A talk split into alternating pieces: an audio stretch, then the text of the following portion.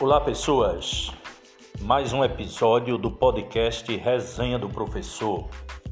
Hoje vou conversar com o também professor Emerson Luiz Galindo. Atualmente desempenha suas funções na Escola Margarida Falcão, na cidade de Pesqueira, como assistente de gestão. Ouviremos ele falar sobre política, sobre a história de Venturosa, sobre a eleição do cacique Marquinhos em Pesqueira, sobre a pandemia, enfim, tenho certeza que vai ser uma excelente conversa. Com vocês, professor Emerson Luiz Galindo. O podcast Resenha do Professor, conforme já foi anunciado, hoje traz é, o professor também, né? Professor Emerson Luiz. E nesses tempos que nós estamos vivendo, de tantas informações hum, nem sempre confiáveis, é importante ouvir né, um professor, um colega, né, para que possamos contribuir em divulgar as verdades. Né? A verdade ela cabe em todo lugar, não existe verdade para um, verdade para outro. A notícia ou é verdadeira ou não é. Então, nesse sentido, hoje nós é, eu desejo conversar com o professor é, Emerson Luiz. Seja bem-vindo, professor, ao podcast Resenha do Professor, né? Desde já agradeço, César, ao convite, né? Como eu disse a você, quando eu recebi, fiquei muito contente, porque eu, eu acompanho nas redes sociais e vejo as pessoas que já estiveram aqui, né? Então a gente fica muito contente, muito honrado por poder participar dessa conversa e espero que ela seja muito produtiva para nós e para os seus ouvintes. Pois então, então eu vamos começar a nossa conversa com uma pergunta, né?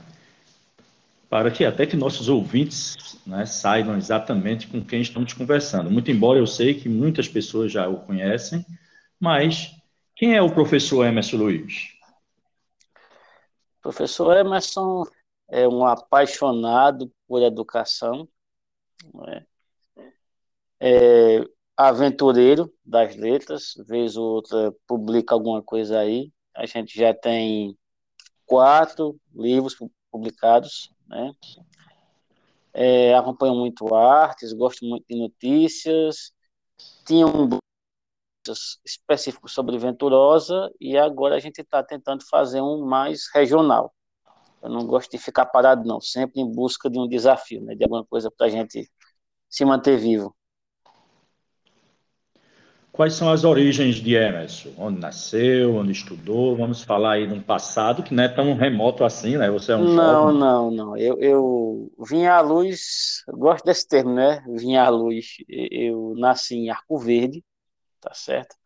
Mas é porque naquele tempo a gente sabe que cidades pequenas não tinham maternidade, não tem estrutura. Então eu com muitos filhos de Venturosa, uma parte de Venturosa nasceu em Pedra, outros em Arco Verde, né? Eu faço parte dos venturosenses que nasceram em Arco Verde, mas toda a minha infância, toda a minha vida, até o começo da, da fase adulta, foi em Venturosa. Então, eu sou nascido em Arco Verde, mas filho de Venturosa. O Emerson, é, e sempre morou em Venturosa, estudo, fez, fez é, seu ensino fundamental, ensino médio lá mesmo? Foi, foi. Venturosa, passei muito breve em Mato uma cidadezinha chamada Bodoquena. Aí quando eu voltava, eu dizia, ó, lá em Bodoquena, aí peço capital Rabacena. Passei um tempo no Mato Grosso do Sul, né, morei um pouco lá, tive contato com essa cultura tão diferente da nossa, muito bom, que a gente conhece o mundo, né, e, e só morei depois dessa experiência, saí de Venturosa para morar em esquerda. Trabalhei um tempo em Arco Verde, no Colégio Cardeal. Minha formação toda em Arco Verde, tanto a, a licenciatura em História quanto a espécie e, e depois pesqueira. E ando um bocado. Gostava, antes da Mas pandemia, né? Gostava muito de passar viajar. Mas o ensino médio foi lá na, na nossa escola, né? Quitéria Vanderlei, ou não?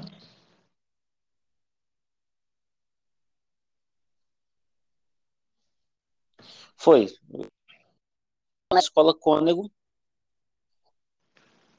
médio na Quitéria Vanderlei. Ok, aí terminando o ensino médio, foi fazer licenciatura, no caso, em, na, em Arco Verde.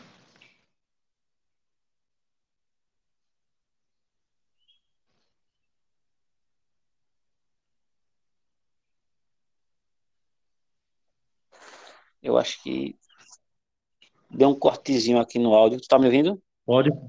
Estou sim. Então, terminando o ensino médio, foi fazer licenciatura em, em Arco Verde, não foi isso? Em Arco Verde, na ESA César, na época ESA César, né? E após fiz lá também. Era o PE, mas no prédio da. Aí nesse período foi que você concluiu o curso e fez concurso, não é isso, para professor? Concurso para professor do estado de Pernambuco. Graças a Deus foi aprovado. Comecei a lecionar na escola Cônego.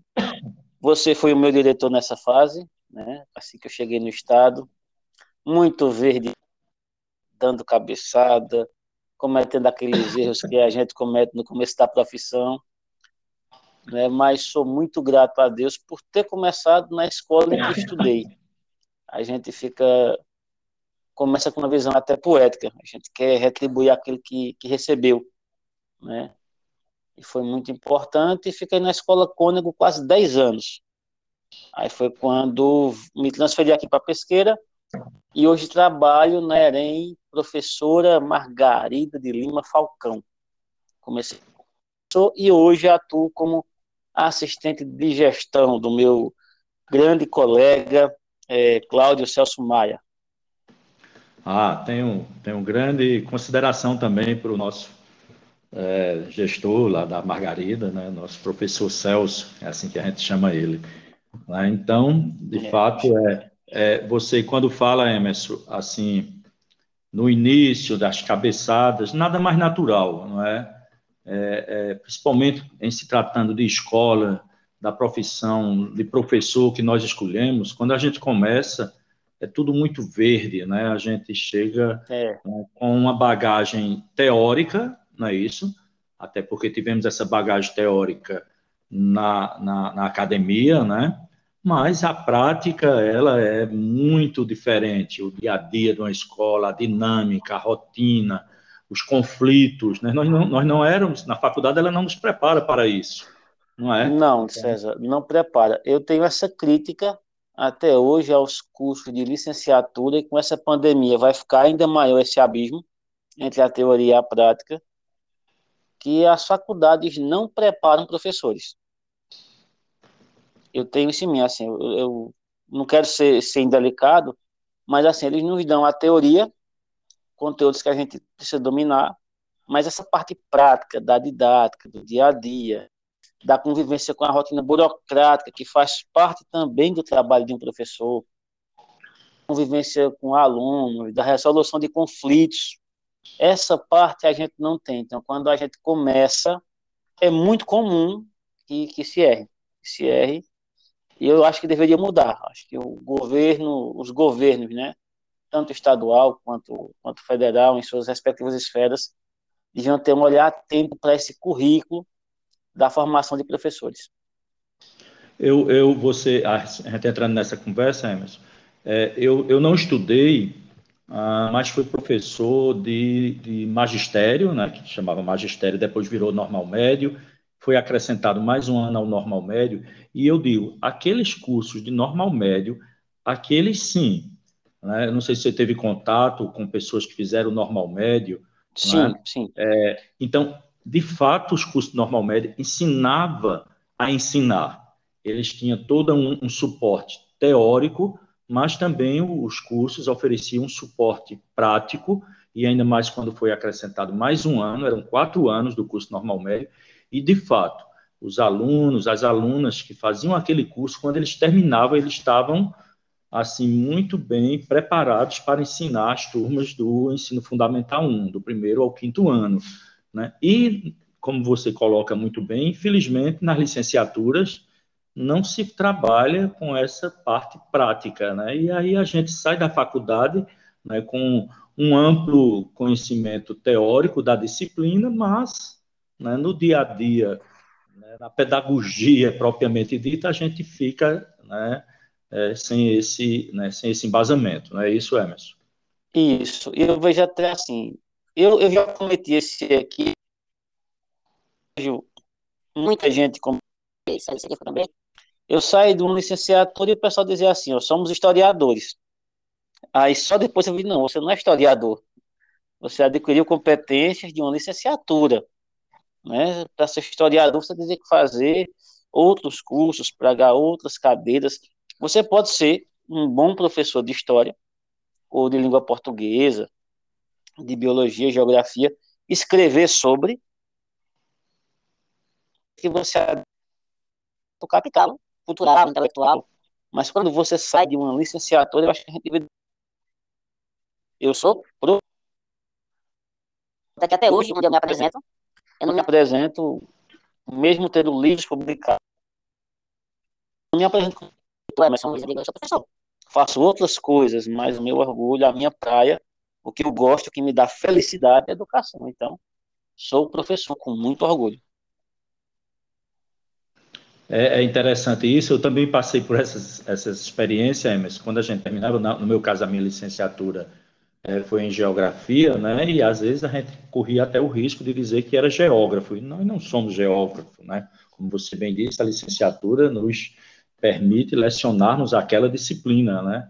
Mas são aquelas coisas que a gente sai da faculdade com essas, com essas ideias. E, e aí eu me recordo, sabe, de todos que estão nos ouvindo, é, meu, meu primeiro é, contrato, meu primeiro vínculo de professor no Estado Comecei lá em, na nossa querida Venturosa, na Escola Quitéria Vanderlei Simões. Então, eu tinha 22 anos e muito verde, muito verde, né? Então, você imagina toda sorte de equívocos, digamos assim, não, não intencionais, naturalmente, mas era né, a, a inexperiência. Eu, eu, tinha uma coisa que eu dizia muito, Emerson, que ainda hoje me, me, me atormenta. É, eu dizia muito assim: olhe, façam o que eu digo, mas não faço o que eu faço. Olha que coisa de louco, né? Como que a gente consegue, como, como, é que como é que a gente consegue se dividir nessa? Mas isso era aquela, né? isso. Né? Era é, e, e, era muito comum a gente dizer também naquela época, olha, eu não, eu ainda escuto isso hoje. Eu não digo mais não, mas ainda escuto. Olha, eu não devo satisfação a ninguém. Essa é a minha vida, é meu trabalho. Que loucura, né? Que a gente vive isso. em comunidade, a gente deve satisfação a todos os lugares que a gente tem, a gente deve satisfação sim, a gente não vive numa anarquia, né? a gente vive num Estado democrático de direito, com nossos direitos nossas obrigações. Então, a gente deve sim satisfação a todo mundo, a sociedade inteira, e ainda mais sendo professor. Mas é, eu só estou realçando isso, né, só lembrando na, na, sua fala, né, quando você diz das cabeçadas, quem não as deu, né? Isso. Quem não as deu, isso. não é? Tem uma frase que eu gosto muito, que é assim, é, o afã da juventude é um defeito que o tempo corrige né? A gente envelhece e ganha sabedoria, graças a Deus. Felizmente, felizmente que a gente está conseguindo envelhecer, né, para fazer as devidas correções, não é? Eu acho isso muito natural e salutar, sabe? Sabe, Emerson? Uhum. Eu acho isso muito salutar, porque a gente conta a nossa história e essa nossa história ela pode já exatamente servir de exemplo para o jovem, né? Não é porque é jovem que inexperiente que pode se dar o direito de cometer né, os erros. Então, que a gente siga, Isso. pelo menos nesse sentido, né, né, como, como exemplo, né, e fazer a gente reconhecer esses erros é, também é muito bom, sabe, dá uma, dá uma leveza, é, não é isso? É verdade. O, o professor Emerson, e por falar em Venturosa, não tinha como nós deixarmos de falar né, sobre Venturosa, né, porque você apesar de não ter nascido, mas é venturosense, a gente considera venturosense, né? Isso, me considero e espero que a cidade me considere também, eu sempre brinco assim. É verdade, é, tem que ser recíproco, né? eu, eu, é, eu, sempre tive, eu sempre tive uma proximidade muito grande é, com Venturosa, até o ano de 1989, porque era uma proximidade familiar. Eu sempre tive familiares, tias que moravam, e ainda hoje, os primos, ainda mora, mora muita gente da família lá em Venturosa. E a partir de 1989, né, essa, essa relação com Venturosa, ela aumentou muito por conta que foi justamente né, a primeira escola onde eu fui desempenhar o meu recém-contrato de, de professor da rede estadual, e aí Venturosa, claro, ela, ela faz parte das nossas vidas, e aí outros vínculos vieram, enfim, Venturosa não saiu mais do, do, do, do meu, do meu, da minha vivência. Mas Venturosa é uma jovem cidade. Nos fale um pouco, Emerson, até para os nossos ouvintes que estão nos escutando agora na Pedra FM, que vão nos escutar na Pedra FM, nas redes sociais. Nos fale um pouco sobre a história de Venturosa, professor. Venturosa, Venturosa é uma cidade recente, né? Vamos dizer assim, uma debutante. Tá? Ela foi emancipada em 1962, já foi pertencente à Pedra, né? Distrito de Pedra. E como tanta cidade dessa nossa rota aqui do Agreste Sertão, tem aquela, aquela história que já é mais ou menos um modelo que a gente vê, né? Nasceu de uma fazenda, foi crescendo. Venturosa, o professor Almir foi o primeiro que deu essa, essa contribuição. Ele começou a questionar essa história de Venturosa vir de fazenda. Tinha aquela história que é, foi uma fazenda que pertencia a Manuel Antônio Bezerra, ou melhor, é, perdão, aquela pertencia né, a, a, José Antônio Bezerra, que foi o nome de, de Boa Sorte, porque teria tido uma grave seca na região, ele não teria perdido nenhuma cabeça de gado. Aí Almi questiona isso. O professor Almi, que é gestor da Escola Quitéria. Ele tem um trabalho muito bom, é Resquícios Coronelísticos de Venturosa, acho que foi o, o trabalho dele quando concluiu o curso. Eu tive acesso a essa monografia e a outros documentos, e ele coloca que Venturosa, na verdade, era um lugar de pouso. Né? Então, nesse lugar de pouso é que foi crescendo a cidade, não em torno da fazenda. Ele resgata até o nome de uma mulher, seria Janoca, seria dona aí de um lugar de, de pouso para os almocreves, que eram os comerciantes que passavam. E tem uma história que essa aí, os antigos, as grandes colunas da cidade, falam que alguns amigos se encontraram nessa rota, lá em Venturosa, e fazia muito tempo que não se viam, foi um encontro inesperado e eles ficaram muito contentes. Então, isso foi que deu nome ao lugar, de boa sorte estarmos aqui nesse lugar, numa viagem tão longe, né? E a cidade cresce em torno dessa rota de comércio, e não mesmo em torno da fazenda, como a gente percebe. Você que já foi lá muito tempo, trabalhou lá, eu sou de lá, a gente vê que a própria avenida principal, a Capitão Justino, ela é uma reta muito grande, e a gente vê que ela tem ali aqueles passaram ali aquelas né, os tropeiros passando por formato, algumas reminiscências ainda de algumas casas ali perto, a gente vê que realmente essa teoria levantada pelo professor Almi é a que mais encaixa naquilo que eu estudei quando eu fui escrever o livro, tá certo? Venturosa, uma cidade, povo muito trabalhador, é uma cidade, para sua dinâmica, muito próspera, se a gente assim, tem desigualdade, como todo canto tem, pode ter problema com, com violência, em um tempo ou em outro, a gente sempre tem nas nossas cidades, numa época que está um pouco mais complicado, mas é uma cidade de um povo forte, trabalhador, destaca-se pelo seu queijo de coalho, é a capital do queijo de coalho no estado de Pernambuco, né, de gente que quer crescer. Eu sempre vi assim que os filhos de Venturosa, eles são ambiciosos, no bom sentido da palavra. Você vê que tem gente que se destaca em muita coisa venturosa, na medicina, na, na área jurídica, na engenharia, na arquitetura, né? É uma, uma cidade que tem muitos filhos que a amam e que a querem, independente de morar lá ou não. É uma terra boa. Então, é, e Venturosa, eu, eu assim escuto muito falar, né? Já que a gente é, mora numa cidade também que é, faz fronteira com Venturosa. E eu, digo, Venturosa, é, geograficamente falando, né, ela é privilegiada, né? A, a localização geográfica de Venturosa, ela é muito boa.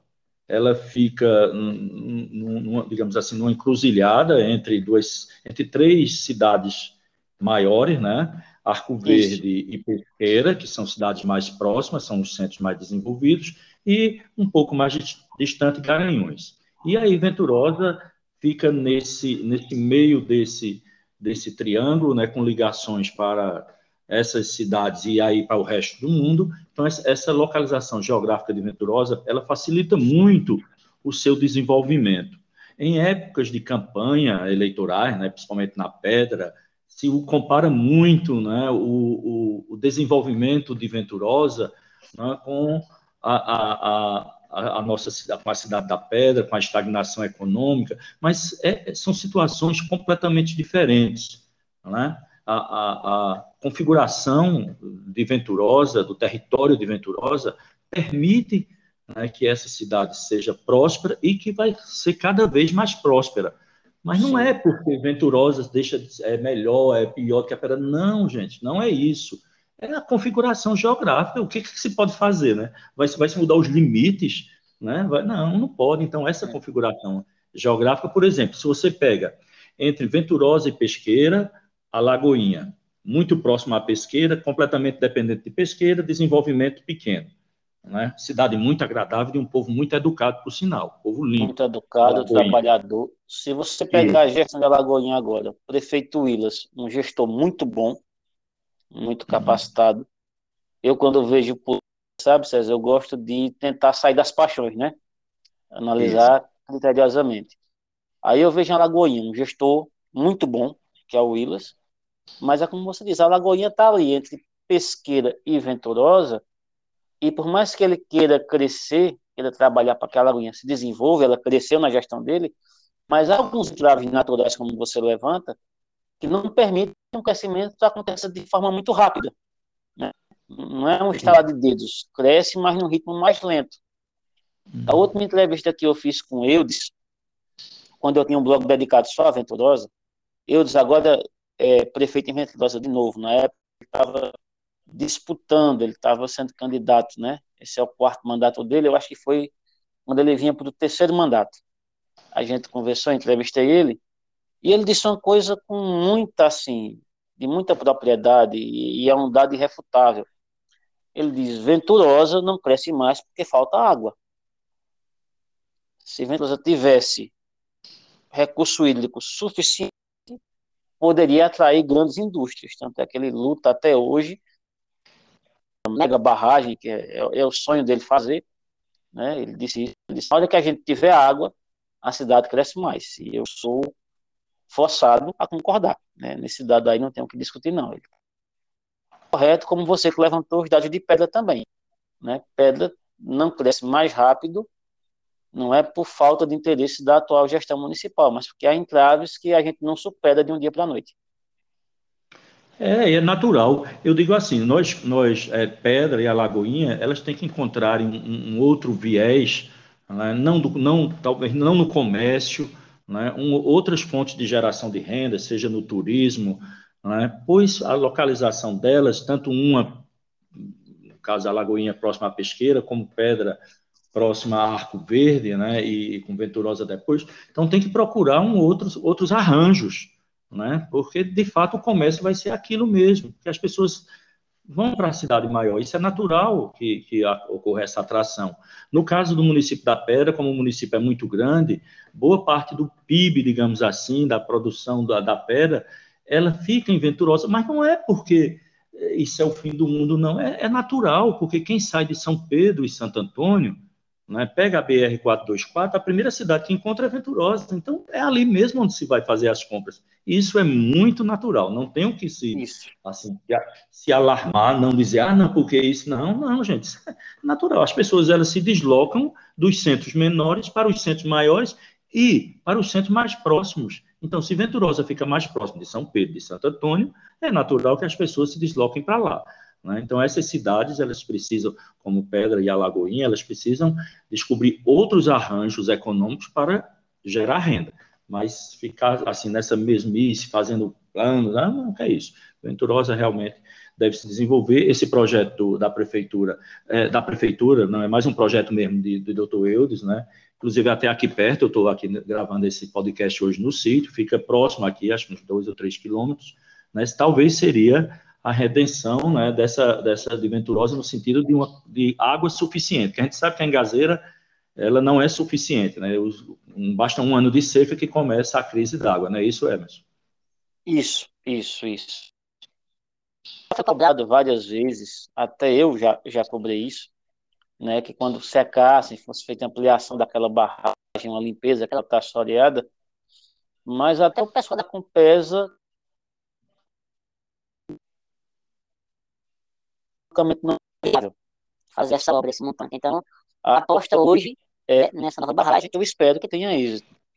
Eu repito aqui, porque eu sei que algumas vão me escutar e vão fazer críticas que a gente sabe que nem sempre são justas, mas quando a gente fala de bem-estar de cidade, de gente, de povo, a gente pode estar enviesado politicamente para não ser injusto. Tudo aquilo que é bom para o povo deve ser o que é certo é certo, deve ser elogiado, errado deve ser criticado. Não é isso, professor? Isso. Eu, no caso da, da barragem, eu acho que a última vez que eu escutei o prefeito, o doutor Eudes, falando, os entraves ainda eu acho que está com a questão de demarcação de terra, né? Porque, se eu não me engano, essa parte aqui que faz divisa com Pedra, Lagoinha e de Pesqueira é, é uma área, um território ainda indígena. Acho que tem alguma coisa ainda com entrave junto com a FUNAI. Você sabe mais ou menos isso ou, ou não? Isso. É, aqui em Pesqueira, nós temos dois povos indígenas. Eu aqui moro na Serra do Urubá, tá certo? O povo Chucuru do Urubá, tá? Que é liderado pelo cacique Marcos Luidson Marquinhos, prefeito eleito de Pesqueira, mas que ainda não tomou posse, por conta do que eu e muita gente encara como uma perseguição política e jurídica, né? de criminalização dos povos indígenas. E temos o território que é popularmente conhecido como aquele liderado por Biá, né? Então, essas águas, elas, elas iriam alagar um pedaço desse território, tá certo? A liderança desse território não se incomoda com isso, porque eles também precisam de água, eles se sentiriam beneficiados com essa água, burocrática em Brasília. Então, a luta hoje é para que o pessoal libere e a obra possa acontecer. E eu espero que aconteça. Nós vamos dedicar uma parte da nossa conversa exclusivamente para falarmos sobre pesqueira, sobre o prefeito eleito, e isso eu, me interessa bastante. Mas antes da gente chegar em pesqueira, ainda vou, ainda vou pedir mais um pouquinho para a gente ficar em, em Venturosa. É, você, falou de Alago, você falou de Alagoinha, Alagoinha nas últimas, na última eleição para prefeito, né, só teve um candidato. Eu não acho isso que seja, por melhor que seja o prefeito, sabe, eu não acho isso que seja salutar para a democracia, só um candidato, mas enfim. Venturosa, nós tivemos mais de um candidato, sempre tem a disputa, né? Mas a, em Venturosa já há algum tempo, né? É, quantos anos mesmo está tá se revezando o grupo do prefeito atual? Esse é o quinto mandato consecutivo. Eudes foi eleito, reeleito, o sucessor dele, Hernandes, que também foi um ótimo gestor, muito competente, Hernandes, foi eleito, imprimiu uma marca própria no mandato dele, na minha opinião, deveria ter disputado a sua reeleição, mas por questões de grupo, Hernandes preferiu ceder para manter o, o grupo unido, Hoje ele está no quarto mandato, Hernandes é vice-prefeito, então são cinco mandatos consecutivos em Venturosa. 20 anos, né? 20 anos, não é isso? Vai para isso. Uhum. É, é, eu lembro, Hernandes foi um prefeito assim competente, né? Foi muito discreto, né? E mostrou uma fidelidade entre políticos, né? Ele mostrou ser muito fiel mesmo, né? Abrindo mão de uma de uma reeleição praticamente garantida, não era Emerson naquele período? Sim, sim. E, o modo como é... Hernandes conduziu a política de Venturosa, César, ele não teve adversários. Vamos dizer assim, ele não tinha rejeição expressiva e ele era elogiado e admirado até dentro da oposição. O pessoal não fazia ataque pessoal a ele, assim, né? questionava o grupo político, mas Hernandes era uma pessoa que estava quase que blindada de críticas muito pesadas. E essa fidelidade ela não é muito comum, né? Porque a mosca do poder, né, às vezes pica e a mosca né? azul é perigosa. A mosca azul é, a mosca azul. é muito perigosa. É, no, no caso lá, a mosca verde, né? É, desse jeito. pois é, mas é aí, né? Tá se está se revezando, né, doutor Eudes no poder, né, e seu grupo, né, se fortalecendo. Agora, é bom destacar, César, que a oposição em Venturosa se renovou. A gente tem agora duas figuras jovens de destaque, muito combativas, boas de fala e boas de ação, que são Adriano e Tarcísio. E eles vêm conquistando um espaço interessante na política, Hoje eles lá já têm um grupo de vereadores muito coeso, que também não havia na oposição antes. Receberam agora o apoio do vereador Nelsimar, ele sai da base do governo e agora faz parte da oposição.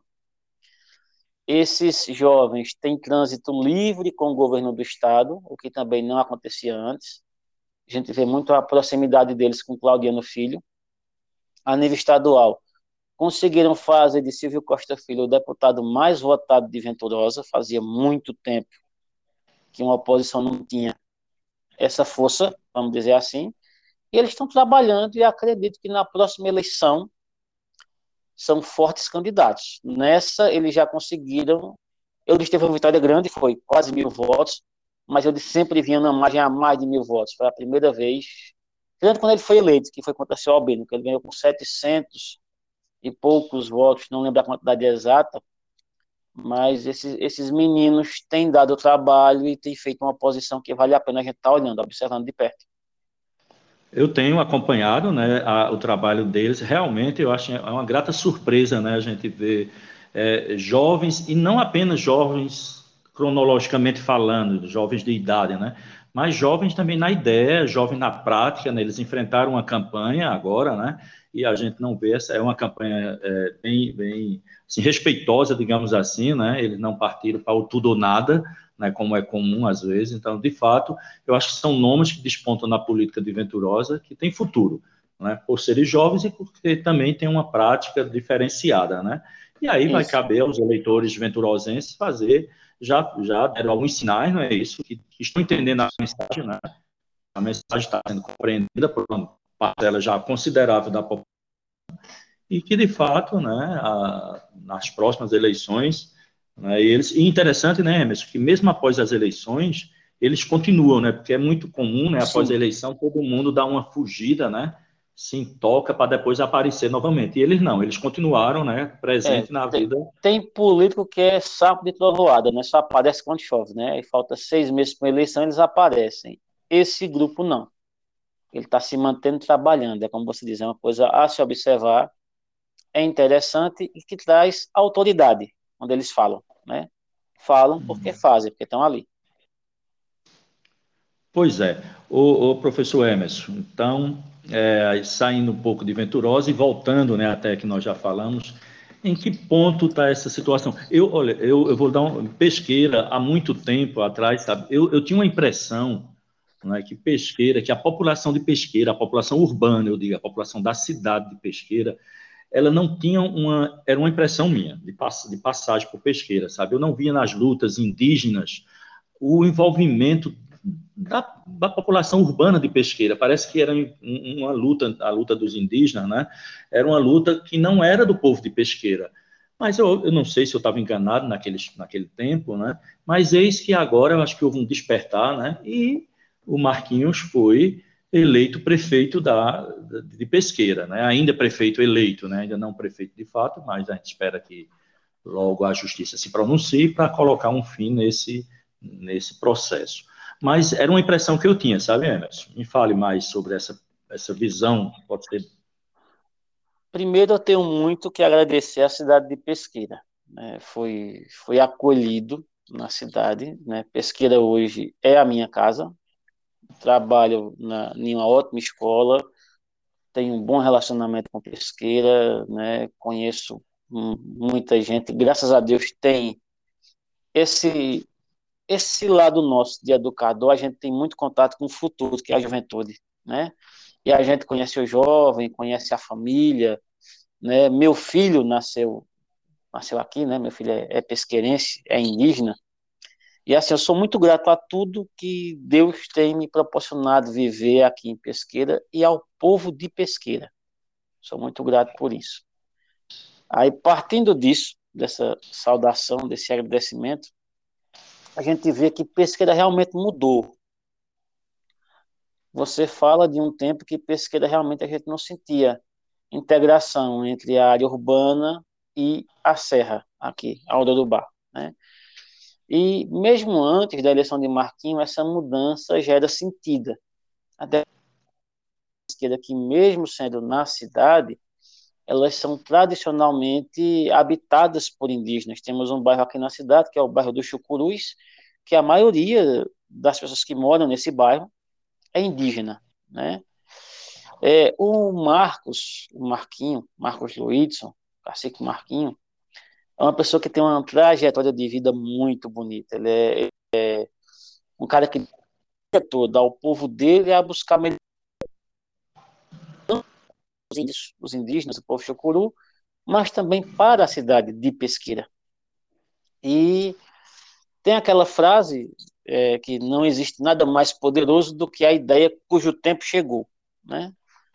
Então, a população de Pesqueira estava saturada com a política tradicional e Marquinhos vem com a sua história, com seu carisma, com, com a sua luta e impôs o povo de Pesqueira. Então, o povo abraçou essa candidatura, né, popular, ele tem o costume de ouvir, além de ser bom líder, eu acho que isso é que faz ele um bom líder. Ele escuta muito, escuta muito, e quando ele vem, é, é, é, uma campanha que toma conta da cidade. Você sabe que é difícil demais disputar a campanha contra o governo. Quando Fernando Henrique aprovou a reeleição, foi muito desigual para qualquer oposição disputar contra o governo. Ele vence o governo de turno, mas é embaraçado na justiça. Né? O que a gente, eu e muita gente acha que foi não tem outro nome, é perseguição mesmo, política, étnica, jurídica, porque a acusação contra Marcos é que ele cometeu delito contra propriedade. E no caso, César, quando tem todo aquele conflito, ele tinha sido vítima de uma tentativa de homicídio. Desculpe eu ter dado esse riso, não é porque eu achei engraçado, é porque é muita ironia você ser alvejado na emboscada, você perder amigos seus nessa emboscada, você quase ter a vida ceifada, o povo se revolta contra uma injustiça que você sofreu, você não incita o conflito, o conflito existe por uma comoção popular, e quando a justiça aí você sai acusado de ter danificado patrimônio. É uma coisa que acho que só no Brasil. É, curioso. Então, assim, ele ganha esse processo na primeira instância, aí se recorrem em Recife. Ele perde, foi acho que 4 a 3. Teve até um voto que foi mínimo peculiar, porque o jogador disse que não chegou a ler, mas tinha algum papel que ele tinha colocado fogo em algum lugar e que não iria ser favorável a ele. Então, julgou sem conhecimento de causa. Né? E agora se espera que o Supremo faça justiça. Né? Eu espero que não cometa tantos erros quanto tem cometido e que não venha corrigi-los depois, como tem se tornado costume. Né? O Supremo erra hoje, daqui a quatro ou cinco anos diz que estava errado. Esse se... processo esse processo está no, no, no, no, TSE ou, ou, é, ou é já uma questão de, do, de Supremo mesmo?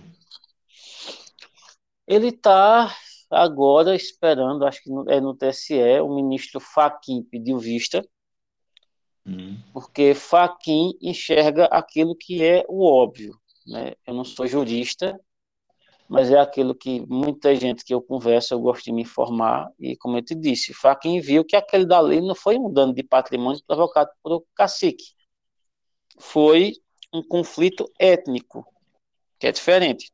Dois grupos se desentenderam e causaram tumulto.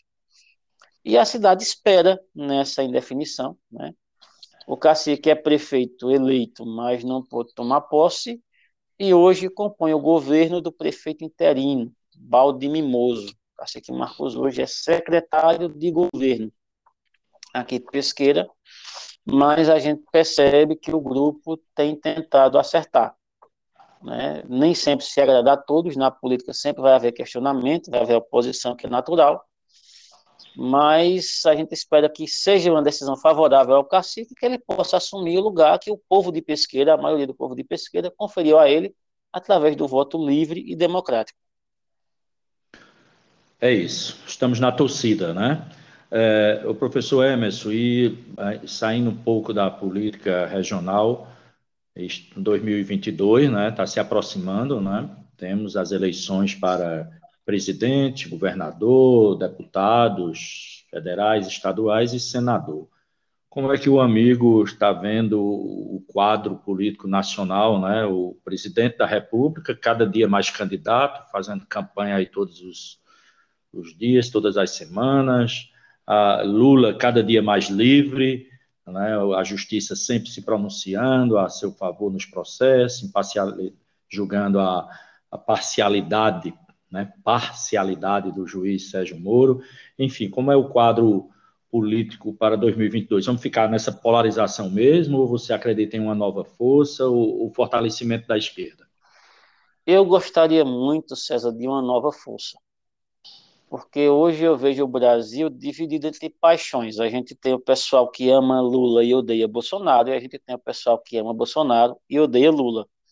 E esse pessoal não dialoga eles não conversam, eles não questionam aquilo que deveria ser questionado enquanto projeto de país.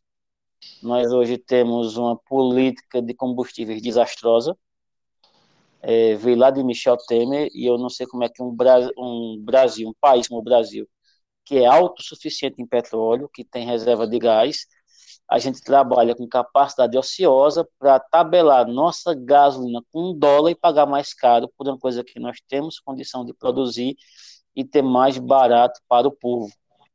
Eu vejo o país com uma política econômica voltada para concentração de renda. Aí eu falo isso aí não é com paixão, mas eu não vejo o Brasil com capacidade de sair rápido dessa crise, porque a gente não gera mais emprego. O consumo das famílias foi destruído eu acho que não falo só por mim, mas cada trabalhador do Brasil sente hoje que o seu poder aquisitivo não é mais o mesmo. Toda vez que vai ao supermercado fazer a feira, fazer uma compra, a gente sente que o nosso poder aquisitivo, aquele que a gente com passado, com a mesma quantia, a gente não leva para casa no mês seguinte. Né? Então, estrutura, educação, geração de emprego, renda. Tem que discutir muita coisa no Brasil e não a paixão se eu amo Lula ou odeio Bolsonaro. Aí vejo que seria bom um novo modelo de política, mas não vejo o povo preparado querendo esse novo modelo. Né? Então, assim, será vida. Mas, pela experiência que a gente tem, você que observa muito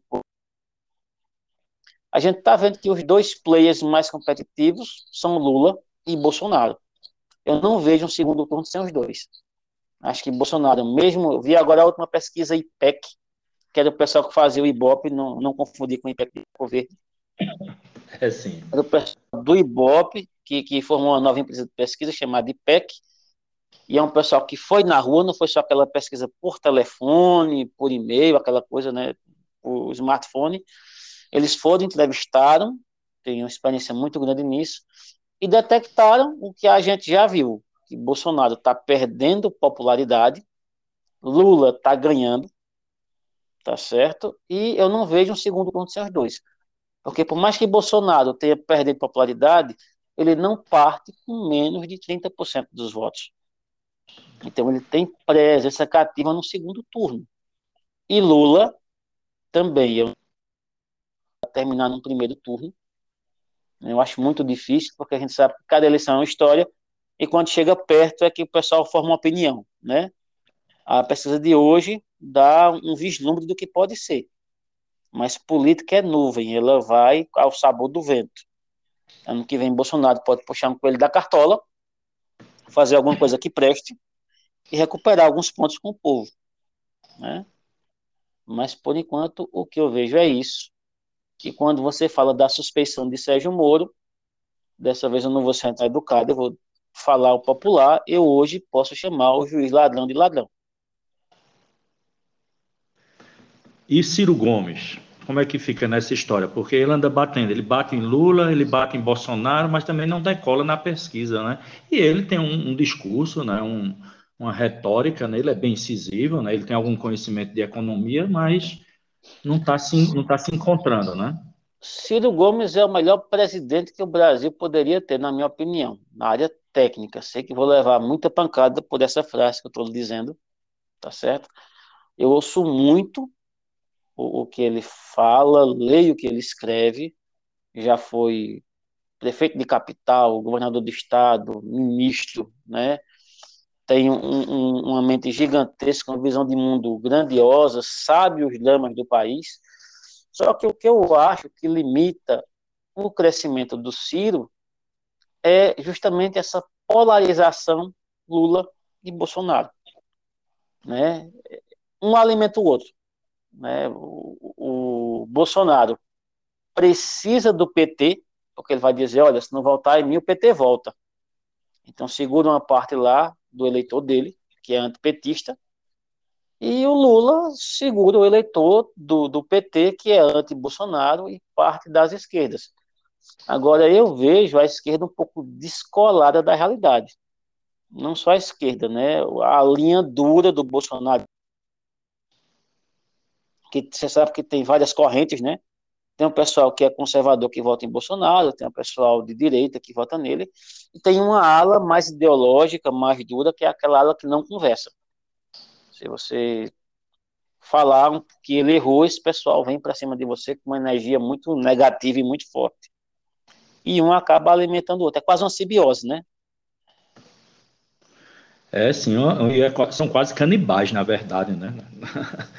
na verdade, é. é, uma política, é uma política canibal, tanto, do, tanto dos bolsonaristas quanto dos lulista, vamos, digamos assim. O, professor Emerson, e Pernambuco, como é que você está vendo aí essa movimentação por parte da oposição? Tem muito candidato, né? É, começando lá pelo, do litoral para o sertão, começa lá por Anderson, Anderson em Jaboatão, tem Marília no Recife, Raquel Lira em Caruaru, e indo lá para Petrolina, Miguel Coelho, né? Então tem muito cacique para. Me desculpa assim, o trocadilho para pouco índio, né? Tem, mas a, a, a oposição, o que eu vejo ao governo do PSB, que está tendo um desgaste natural, porque pela longevidade desse governo a gente sabe que desgasta, né? Todo desgaste. O PSB está há muito tempo no, no, governo de Pernambuco, há um certo descontentamento com, o PSB, e eu vejo assim, os players mais competitivos seria os Coelho, né, o prefeito de Petrolina, caso consiga uma aliança com Raquel Lira. Eu não vejo possibilidade da Marília Reis ser candidata, porque o PT precisa do PSB. O PT precisa aglutinar força em Pernambuco, o PSB, mesmo com desgaste, é um player poderosíssimo, tá certo? O PSB tem grandes quadros, muitas políticas públicas do PSB deram certo, é só você ver aí, por exemplo, a educação do estado de Pernambuco, o quanto melhorou nos governos do PSB, né? E nós vemos aí que são bons de política, sabem fazer a coisa, têm o apoio da maioria dos prefeitos, né? Só falta o PSB escolher o nome. Quem irá disputar pelo PSB? Né? E eu creio que não deve ser uma força desprezada e que de fazer de novo o governador. O Paulo Câmara está bem na fita com, com o PT, com partidos. Tanto é que já, já se cogitou Paulo Câmara para vice de Lula ou para uma vaga. Acho que você tem acompanhado essa discussão aí. Né? O PSB é uma força considerável Isso. e sim tem chances de fazer o candidato. Então, vamos, vamos aguardar né, os acontecimentos, porque a disputa está só começando. Né? O PSB, como você tá diz, né, hoje ela é, é, uma força muito importante, né? agora está recebendo Flávio Dino, lá do Maranhão, né, nos Sim, seus quadros. Marcelo então, Freixo, Flávio Marcelo Dino. A gente já então, viu João Campos. João Campos tem feito um governo bom na capital, já é elogio, tem articulação. Isso. Infelizmente não tem idade para ser candidato a governador, é, ainda vai chegar a vez dele, nem agora não. Ainda vai chegar a vez dele. Eu conheci pessoalmente e conheci o pai. Né? Conheci o saudoso Eduardo, conheci João. Ah. E num ditado que a gente tem no interior, né, vida, não é assim que a gente diz? É o pai em vida, exatamente. Então, Boa. E é ele é realmente é, o pai, em vida. vida. Então pode, pode esperar que ele ainda vem para alguma coisa grande e vem. Com certeza. Professor Emerson, estamos vivendo um período bastante turbulento no mundo inteiro, mas no Brasil especificamente a coisa parece ser pior, como já se era esperado. A condução do governo federal frente a esse desastre que é a pandemia, com mais de 500 mil mortes. Que análise o professor faz desse momento tão conturbado de uma política completamente, uma política de saúde completamente sem, sem nexo, sem orientação? Como é que o professor vê essa situação da pandemia? Eu vejo, César, com tristeza, que a gente teve o pior governo no pior momento. E por que eu vou falar pior governo? Eu vou falar desenhar bem para que depois a gente não receba aquelas críticas injustas e que a nossa fala não seja desvirtuada. A gente teve até agora quatro ministros da saúde no Brasil. Mandetta, Nelson Tait, o Pazuello e agora o ministro Queiroga. Nós começamos com uma negação da gravidade dessa doença. A gente começou até com um médico muito importante o doutor Drauzio teve a infelicidade de gravar um vídeo, porque naquele tempo era o conhecimento que tinha, que seria um resfriadinho. A gente manteve festas, né, como o carnaval, e colaborou para que esse vírus se espalhasse mais rápido.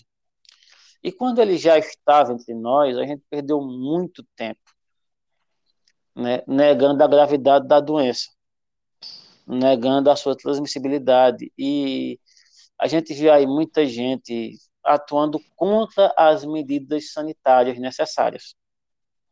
Aí você vê que até hoje tem gente que se nega a usar máscara, né? Uma coisa tão simples e tão importante.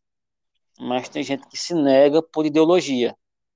Tem gente hoje que não confia mais na ciência, que já tinha um movimento anti-vacina, não sei se você lembra.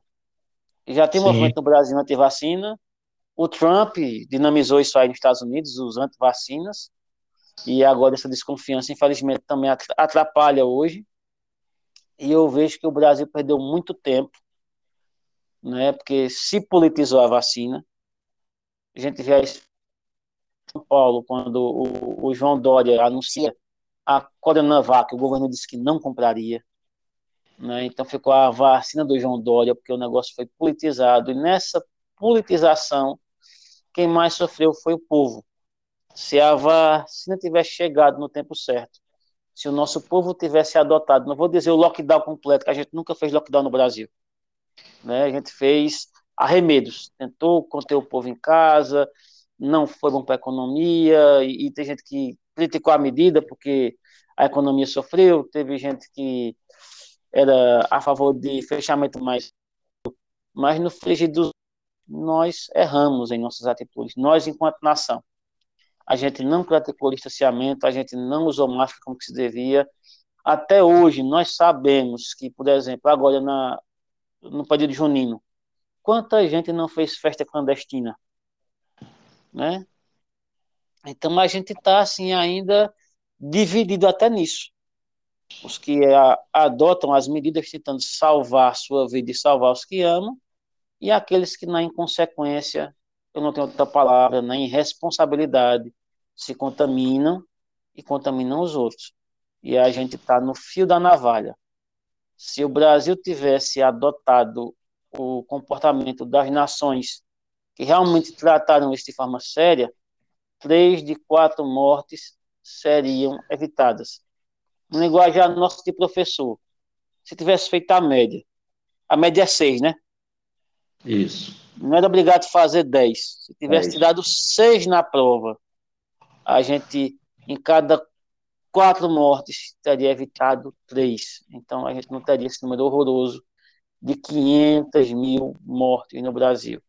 Eu não vou dizer assim, é culpa do presidente, mas eu vou dizer que o governo falhou muito, muito nisso.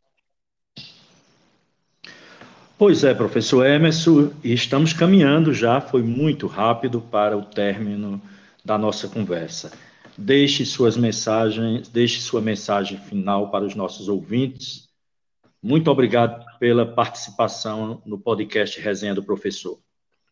Eu que quero agradecer bastante essa oportunidade de conversar com você, de conversar com, com esse pessoal maravilhoso que acompanha o seu podcast. Desejo que Deus abençoe a todos e todas, que os proteja desse mal terrível, que a gente possa superar essa dificuldade e lembrar que o que mais nos enriquece é o diálogo. Duas pessoas podem conversar, discordar, manter a amizade e se respeitar.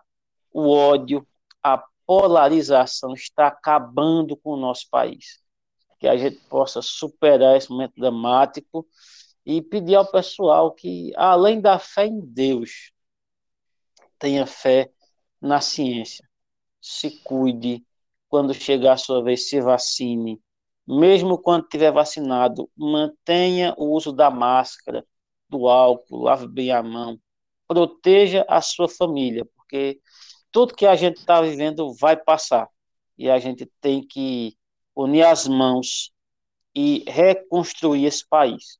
E não é com ódio a Bolsonaro, ou ódio a Lula, ou idolatria a um dos dois, ou a uma terceira via, que a gente vai superar isso, não.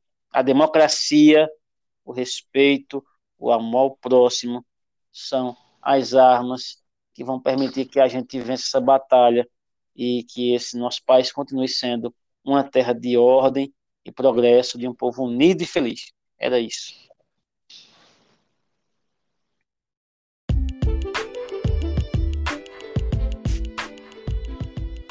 Concluímos então mais um episódio do podcast Resenha do Professor. Hoje tivemos uma aula de história.